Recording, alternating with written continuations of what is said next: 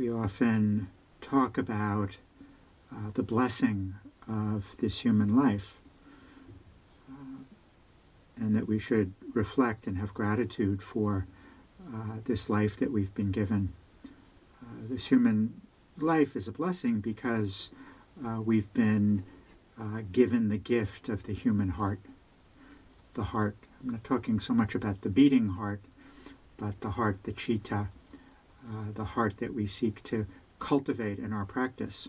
And this is our practice to cultivate and to take care of the heart. This is how we make the most out of this human life. We've been given this gift of the heart. Uh, our job is to take good care of the heart. Our job is to to uh, to cultivate the heart and to live from the heart. And that's how we can make the most of this life. When there's difficulty in life, as there is in this conditioned realm, as we've been talking about in this group, uh, when there's difficulty, when there's pain, when there's suffering, uh, the heart responds with compassion. So, as Dharma students, uh, we learn to respond to our human experience, to relate to our human experience from the heart, from the citta. Uh, we learn to uh, relate to difficulty and pain and suffering from the heart. So, so this quality of compassion is in the heart, uh, this sublime abiding. It's the abiding of the heart. It's our blessing, uh, our birthright, if you will. This quality of compassion that's in the heart. Our job is to cultivate uh, this sublime ab- uh, abiding, this sublime attitude. So when we're experiencing some kind of difficulty or pain or suffering, uh, we learn to cultivate this quality of the heart.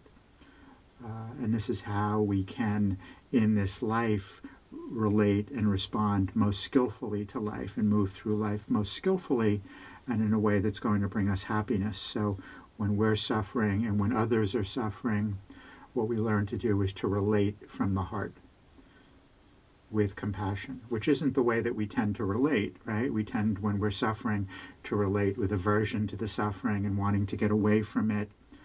Uh, to wanting to hide, to going into anguish and despair, etc. Uh, what we learn to do is to relate to suffering from uh, this sublime abiding, from this blessing that as human beings we've been given. If we can relate to our suffering with compassion, if we can relate to life with loving kindness, with joy, with wisdom, these qualities of the heart, then we'll know happiness of heart and we'll be able to make the most of this life. So, as I like to say, uh, compassion is the skillful response, which means it's the heart's response. It's the heart's response to difficulty, to pain, to suffering. So our task is is to cultivate this sublime attitude. It's a process of cultivating. We have this quality. It's a process of cultivating it. So we learn to cultivate compassion in response to our suffering. And here we're talking about, you know, kind of the two kinds of suffering. It's a different suffering. It's the suffering of dukkha uh, is one part of that, but when we're talking about suffering, pain, we're also talking about the suffering and pain that's inherent in life. Uh, there's a certain amount of uh, difficulty that's inherent in this conditioned realm, in this impermanent realm. The Buddha simply, very simply characterized this pain as uh, and difficulty that's inherent that all human beings, including the Buddha, had to deal with uh, the pain of illness, aging, death, and separation. So we've each experienced and will continue to experience uh, this inherent uh, uh, pain in life. Just being in this human body, just being in this human body uh, has its uh, pain that goes along with it, has its difficulty, has its challenges that go along with it. uh, that this human body is conditioned, is impermanent, is subject to illness, aging, and death. So, this is part of the truth of our human experience. Uh, so, what we learn to do is to relate to that, relate to this truth of our human experience of illness, aging, and death uh, with compassion. With compassion. With compassion.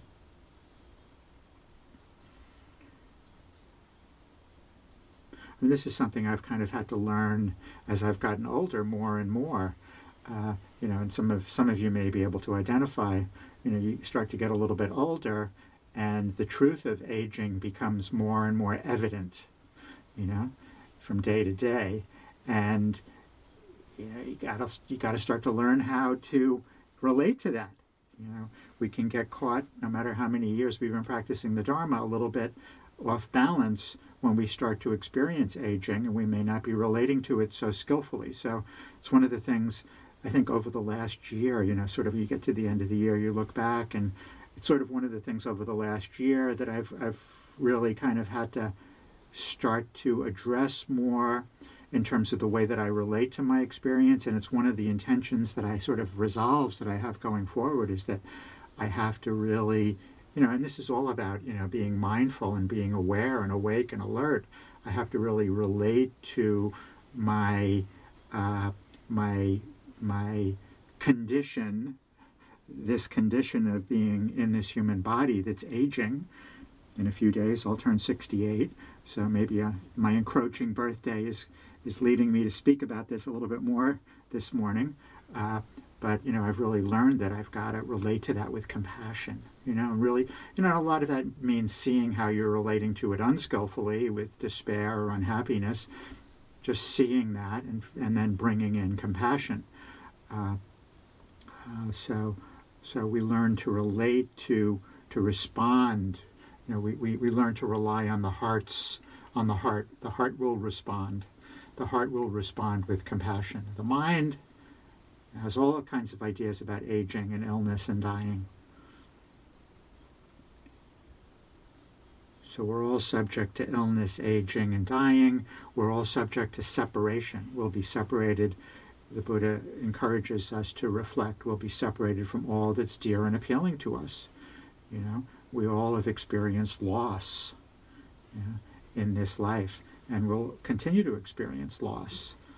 Uh, you know, this is another, you know, you know, uh, area that I, I think you know for myself I tend to kind of you know want to try to keep it a little bit of a distance from some of the losses that I've I've experienced. If it's you know the dear friends that I've lost who've passed on. Uh, or just the relationships that have ended over the course of the years, or the things in my life uh, that are no longer, uh, uh you know, uh, within my grasp. Uh, to to be able to you know we don't we don't dwell on those things but they're part of the truth of our human experience and we have to acknowledge uh, the things that we've lost the losses that we've experienced and learn to relate to them with compassion. Because and you know and, and if we relate to them with the heart the heart relates with equanimity right with understanding. The heart understands that this is the way that it is. You know so there's equanimity and there's compassion. Doesn't mean that it's not painful.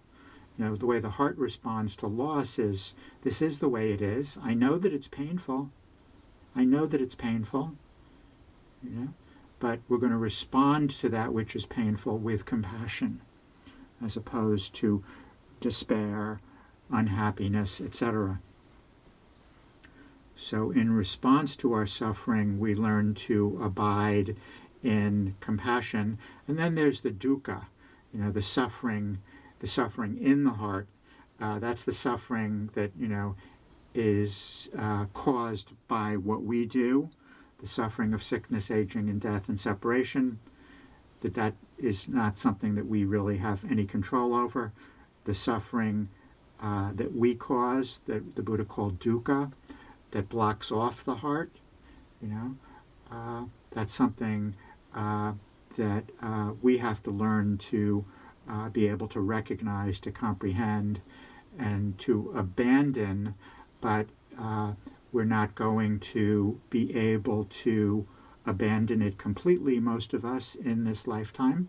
If we did, we'd be fully awakened. We're making an effort to abandoning the suffering in the heart, but we're all going to experience a degree of grasping, of clinging, of aversion, of desire, of dissatisfaction, of disappointment, of worry, of sadness that we hold on to. Uh, so we're going to experience that today. We've experienced it this year. Uh, and in our lives, we've experienced uh, a degree of, of dukkha, of pain that's come from holding on, from clinging. As the Buddha said, uh, we've all experienced uh, enough suffering and pain, uh, crying and weeping over uh, being joined with what is displeasing and separated from what is pleasing, enough to fill the four oceans, enough tears to fill the four oceans. So uh, we have to learn to relate to our emotional pain, if you will, dukkha, with compassion as well. As well. A lot of the ways, we talked about this in this group last week, uh, uh, a lot of the ways that we tend to relate to the inherent suffering in life, but I'm thinking in particular the suffering of clinging, the suffering, the, un- the avoidable suffering, partly because it is an avoidable suffering, it's a suffering that we're causing uh, the suffering of grasping to aversion and desire in its many forms, if it's dissatisfaction or, or anger or uh, different forms of unhappiness or wanting or desire, we tend to relate to that dukkha with judgment, right? You know, uh, you know, I shouldn't be holded, holding on like this. Uh, you know, what's wrong with me? All these years of meditation practice, and I'm still grasping onto these things. Uh, as we tend to look, begin this process of looking and comprehending our dukkha, the ways that we're holding on, that tendency, this is what we had talked about last week, is oftentimes to, to judge, to judge. And we talk about this right at the beginning when we teach breath meditation, right? The mind wanders and we tend to judge ourselves. Ah, oh, I can't believe the mind is wandering. I mean, that's just a little microcosm of the dukkha that's in the mind, you know, arising uh, in a meditation. We wander off into a thought. It may be very subtle. Sometimes it's not so subtle, uh, but we don't respond to that skillfully necessarily. We often respond with judgment, frustration. See that, replace that with compassion. Replace that with compassion. So, you know, can we make a resolve to cultivate compassion for ourselves, to cultivate this sublime abiding, to to make the most of our human experience by taking this blessing that we've been given as human beings, the blessing of the heart, and and relating to our suffering, if it's the inherent suffering in life or the suffering of dukkha, by relating to it responding from the heart with compassion. So that's a good resolve. You know, that's a good resolve, as I've just kind of alluded to. That's one of my my personal resolves is to relate more to my experience with compassion. Because one of the things I see, you know, is that I don't. You know, I relate with judgment. I relate with wanting to get rid of things that are painful. I relate with wanting to fix things, just like you know many of us do, right? You know, relating to our experience with compassion isn't something that many of us learned. I didn't learn that in, in high school. I mean, I, high school was great, but I didn't learn how to relate to my experience with compassion so much. I did in some areas. I shouldn't say that. I did in some areas, and some people taught me those things. Otherwise, I wouldn't be sitting here talking now. You know, I tend to be a little uh, dramatic. So we've all learned how to relate with to our experience with compassion in some ways. We've known people. It's also very important to to to associate with beings who are going to relate to us with compassion because that's how we learn in many ways, right? So when we think about compassion, Uh, it really has two, I, I, like to think about it, and this is sort of the, the gist of this talk. There's really two components to it. Uh, one component of compassion is, is the sublime abiding, is the sublime abiding of compassion that we cultivate when there's suffering. If it's the inherent suffering in life or the suffering that we cause by clinging, there's the sublime abiding that we seek to cultivate in response to our suffering and our pain and our difficulty. And then there's the action that we learn to take that's informed by compassion. So, compassion is one of the two skillful intentions that the Buddha taught compassion and loving kindness. We learn in acting skillfully in this life to act out of compassion in the service of our wish to be free from suffering. Uh, and we learn to act in this life out of loving kindness in the service of our wish to be happy. So, compassion and loving kindness are the qualities of the heart that empower skillful action. So, in making the most of this human life and this gift that we've been given of, in the, of the human heart, we seek to take action that's informed by these qualities of the heart. Wisdom. Wisdom, sort of, is, I like to say, is wisdom is our capacity to discern what's in our best interests and what is compassionate. Compassion is that quality of intention, it's almost like a power uh, that informs your action, right? So, wisdom identifies which actions are compassionate and and action and compassion is the intention the quality of the heart that informs those actions it's the quality that we act with it's just like anger is a quality that informs uh, uh, uh, unskillful action, you know, that informs saying something nasty to somebody or doing something unskillful, perhaps. Loving compassion is that quality that informs uh, our efforts to find freedom from suffering and to know a greater happiness in life. So, you know, in many ways, of course, action is the key. And this is how we really change. I mean, it's one thing to relate to our experience when we're in pain, uh, when we're experiencing difficulty, when if it's sickness, aging, death, separation, a loss, uh, if it's uh, our own dukkha that we've caused by clinging. It's one thing to be able to relate to that with compassion, but the way that we really change and chart a course through life is is take action that's informed by compassion, that's fueled by uh, the intention of compassion. This is how you change your karma. So our practice is to take action informed by compassion. So for others, but I really wanted to kind of focus today on taking action informed by compassion for ourselves. You know? So, uh, you know, this is an important resolve. You know, it's a resolve, and again, to be able to take action that's informed by compassion for ourselves. Uh, and what enables us to be able to do that is the skill of heedfulness, right? The skill of heedfulness is that, that the skill in which we pay attention to our actions and we discern whether our actions are skillful. Are my actions informed by compassion or loving kindness, or are they informed by some kind of unskillful mental quality?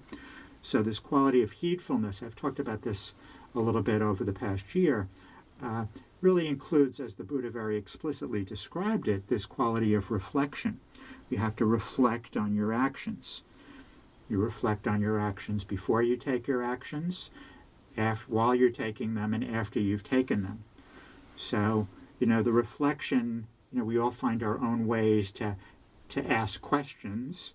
Reflection is usually uh, held within the frame of questions. The reflection, uh, you know, the basis of the questions that we ask would be, you know, are my actions an expression of compassion for myself? Is what I'm doing an expression of compassion for myself? Is this compassionate toward myself?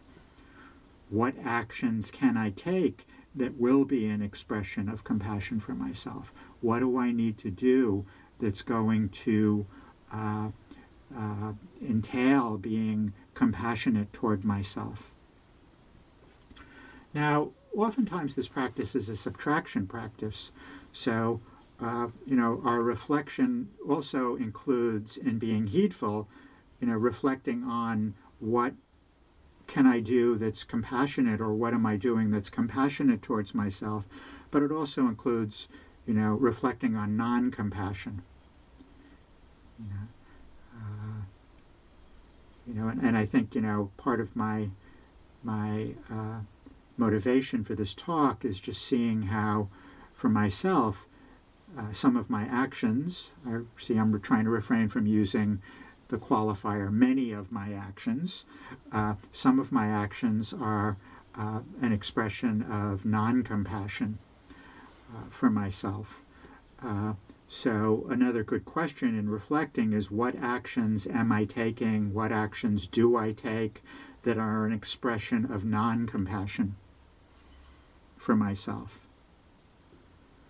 The Buddha described non compassion uh, as having two veins of intention. One is ill will. So, what am I doing that's informed by some form of ill will or aversion, negative view, negative self view?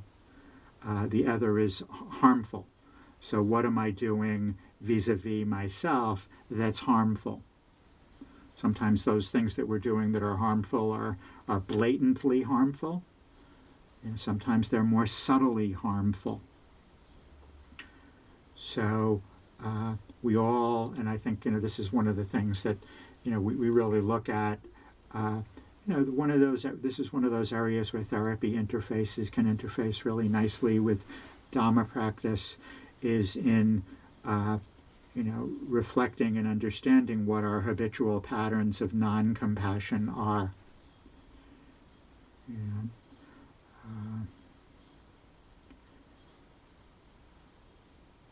you know, in uh, you know, in my own story, uh, you know, there's been various times, you know, some of these things I have changed uh, in ways where I've caused myself harm, uh, you know, uh, by taking taking drug, you know, copious amounts of drugs and alcohol, and you know, acting in unskillful ways. You know, those are actions of non-compassion that I've learned to abandon. You know, uh, sometimes you know th- this whole history or pattern of mine of uh, of kind of putting myself in places or doing you know that aren't good for me, or uh, you know uh, having relationships that aren't good for me. So over the years, you know, there's this been this tendency, you know, which is something I've kind of come to see more through my Dharma practice, you know, in therapy to some extent, uh, you know, associating with beings that aren't uh, that aren't good for me to associate with. One of the tendencies that I have that uh, sometimes seems like uh, it may be compassionate, but it really is quite uh, not, and quite the opposite, and really a form of, of non compassion is the ways that I uh, will uh, engage in different forms of like self denial, uh, self deprivation, uh, you know, playing the martyr. I love to be the martyr, you know, you know ways that we create kind of these self identification as the martyr, uh, you know, self self, uh, re, you know, self renunciation, self denial. Uh,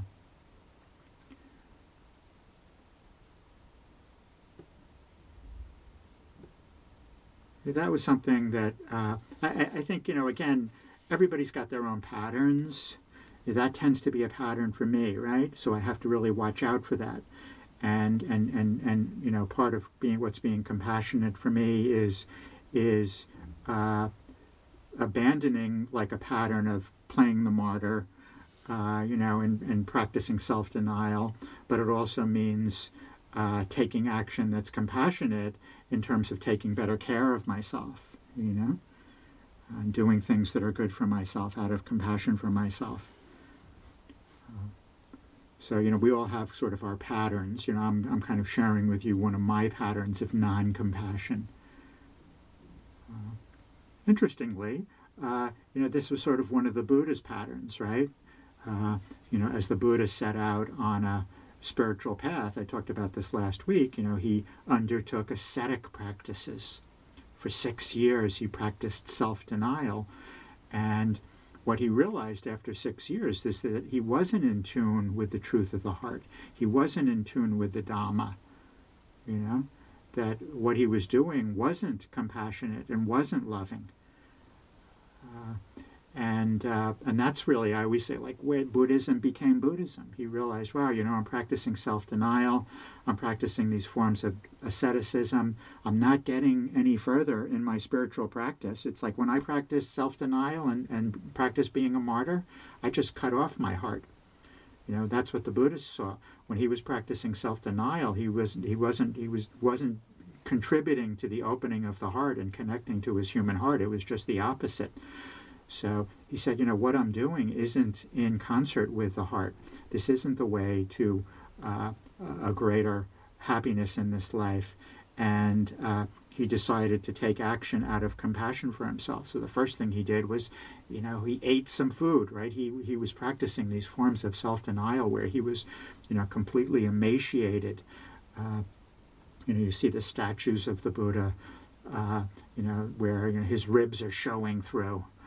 Uh, so, you know, he, realized that this wasn't compassionate, and uh, he said, out of compassion for myself, I'm going to eat, you know, and he started eating. And, and then what he started to do was he started to cultivate concentration that included internal pleasure. You know, so our practice is so much based on this Buddha's compassion for himself in taking good care of himself by eating, uh, you know, to, to sustain himself and cultivating internal strength, internal pleasure through his meditation practice. Uh, and when he did that, then he was able to awaken and find a greater happiness in life. So, what he found was the path was a path of wisdom and compassion, not renunciation and self denial. You know, I really learned a lot about this in cultivating breath meditation. Uh, this practice, as I alluded to a little bit in our sitting today, this practice of cultivating jhana, of cultivating the qualities of ease and internal pleasure, is a practice that we engage in out of compassion for ourselves. Uh, and we really learn how to be compassionate with ourselves in this practice.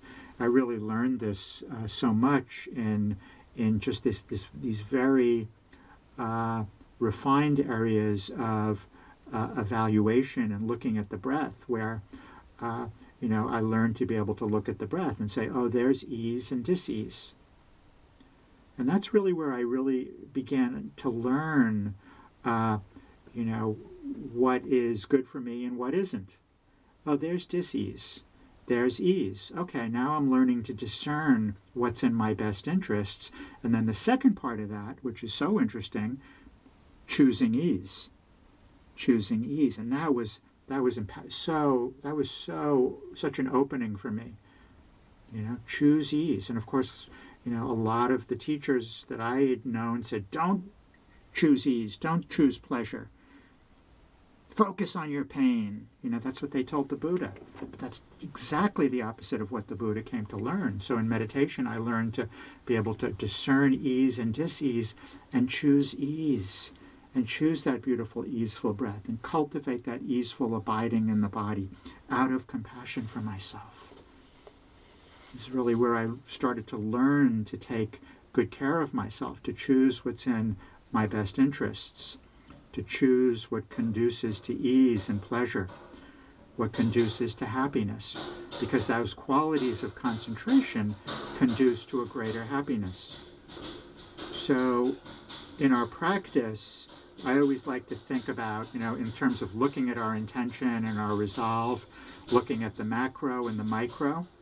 So, in looking at the macro over the long haul, you know, we take a step back and we can reflect.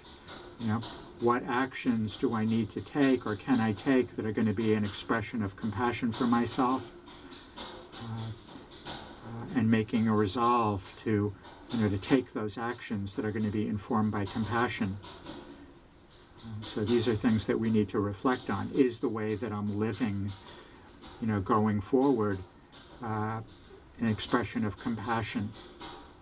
Or am I engaging in some kind of pattern of non compassion, habitual pattern perhaps of non compassion? And then from day to day, you know, from day to day, we, we look at our actions and we're heedful and we reflect. You know, what am I doing today? Is what I'm doing today an expression of compassion for myself? Or am I acting out of non compassion, out of some form of self aversion or some form uh, of uh, an intention to, uh, to be harmful toward myself, wittingly or unwittingly? And then from moment to moment, what am I doing in this moment?